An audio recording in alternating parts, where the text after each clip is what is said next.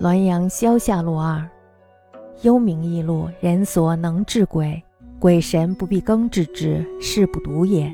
幽冥异理，人所不及治者，鬼神或亦代治之，是不测也。葛太仆先周言：有奴子长醉寝城黄神案上，神居去赤二时，两股青迹斑斑，太仆目见之。阴间阳间呢是不同的路数，人能够处置的鬼神不必要去管，以表示敬重人；阴间阳间同一准则，人处置不到的鬼神有可能代处置，以显示不测的天机。太仆寺卿葛仙周说，有个奴仆醉卧在城隍庙的神案上，被神捉去打了二十大板，这个人的两条大腿伤痕累累。